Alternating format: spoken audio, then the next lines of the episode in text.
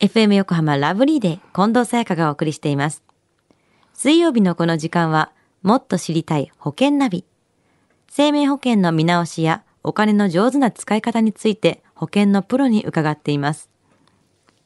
保険見直し相談、保険ナビのアドバイザー、中亀照久さんです。今週もお願いします。はい、よろしくお願いいたします。さあ、今日のもっと知りたい保険ナビのテーマは？はい、今日のテーマは高額療養費制度です。はい。はい、まずは高額療養費制度の話をする前に、はいまあ、近藤さんに問題です。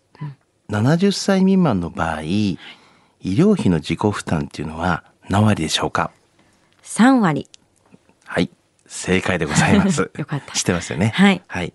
あの、今回お話をする高額療養費制度というのは、まあ、同一月ですね、かかった、あの、医療費の自己負担が、まあ、高額になった場合、一定の金額を超えた部分が、後で払い戻されるっていう制度なんですね。へえ。高額療養費制度を使った場合とそうじゃない場合は、負担金額がどれぐらい違ってくるんですか？はい。あの、年齢や所得によっても、まあ、変わってくるんですが、はいまあ、例えば、70歳未満の方で、年収400万円の方で、はいまあ、同一月ですよ。同一月にえー100万円の医療費がかかった場合、まあ、通常の保険適用だと、うん、3割負担ですから、30万円ですよね。はい。で、これが高額療養費制度を利用すると、およそ8万7千円で済むんですよ。だつまり、21万3千円軽減されることになるんですよね。ここまで違うと、この高額療養費制度は絶対利用した方がいいですよね。そうですよね、うん本当に。でもですね、結構意外に知らない人が多いんです。ただし、この医療費の中に差額ベッド代や、えー食事などは含まれないので、まあ、ご注意してください。はい。この高額療養費制度、申請はどうしたらいいんですか？はい。あの、まず、医療機関からもらった領収書の提出が必要なので、はいまあ、くれぐれも紛失しないように、まあ、大切に保管するっていうことが大事ですよね領。収書は。はい。あと、申請手続きには2つのパターンがございまして、はいあの、事後手続きと事前手続きがあります。はい。えーまずですね、事後手続きなんですけども、あの、医療機関の窓口で3割負担の医療費を払うと。はいまず払っていただくと。はい。で、それで1ヶ月の自己負担額が限度額を超えたら、高額療養費の申請ですよね。支給申請をするという。はい。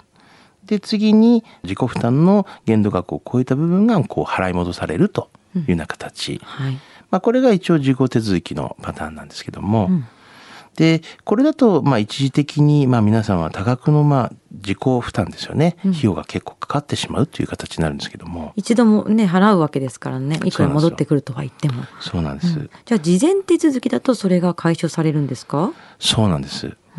あの、事前手続きはですね、まず自分が加入しているな保険者に、まあ、限度額適用認定書を申請するという、そういうのが交付されるって形なんですけども、はい。今言ったその保険者っていうのは、健康保険組合だったりとか、はい。えー協会憲法だったりとか、はい。まあ、協会憲法っていうのはですね、あの全国健康保険協会っていうのがあるんですけども、まあ、そこに属してたりとか、まあ、そういった、まあ、自分の属しているところに、まあ、申請をしていただくっていうような形なんですけども、で次に、まあ、医療機関に、まあ、限度額適用認定書を提出をすると。はい。まあ、そして、えー自己負担限度額を医療機関にまあ支払うよというような形になります。うーん。ただし、はいあのここで言います70歳以上の方はですね、限度額認定書の手続きをしなくても、まあ、自動的に窓口での支払いが、まあ、自己負担限度額っていう形になるんですよね。はい。ですから、まあ、70歳以上の方は、まあ、安心ですよねっていうところは覚えておいていただきたいなと思いますね。じゃあ、事後に後で、まあ、自分で手続きをして、戻ってきてっていうことをやるんでしたら、絶対事前手続きやっといた方が楽ですし、はい病気になる前に申請だけすればいいってことなんですよね。そうなんですよね。うんはい。では、今日の高額療養費制度のお話、知得指数は？はい。ズバリ97です。ここれは高いですよね。はい、あのぜひともですね皆さんには覚えておいていただきたいなというふうには思うんですけども、はい、この限度額適用認定証っていうのがありましてさっきもお話ししましたが、はい、まあ皆様がですねご加入しているまあ保険者っていう先ほど言いましたように健康保険組合とかあの協会憲法全国健康保険協会。そういったところからですねあの限度額適用認定書をしっかりともらっておいた方がいいですよね。まあ、これを、まあ、医療機関に提示すれば、はい、医療機関ごとに、はい、えー、その月の支払額が、えー、自己負担あの限度額まで、えー、済むということになるんですよね。まあ、A という病院、はい、B という病院違っていても、はい、まあ、そこそこに出せばそういうふうな手続きができると。出すだけでも手続きが済んでるわけですからね。そうなんです。そうするとやはりもう今度は建て替えたりする負担もですね、軽減しますし、まあ、ぜひそういうところはですね、覚えていただきたいなというふうには思いますね。ありがとうございます。今日のお話を聞いて年金や保険についてもっと知りたい方、中亀さんに相談してみてはいかがでしょうか？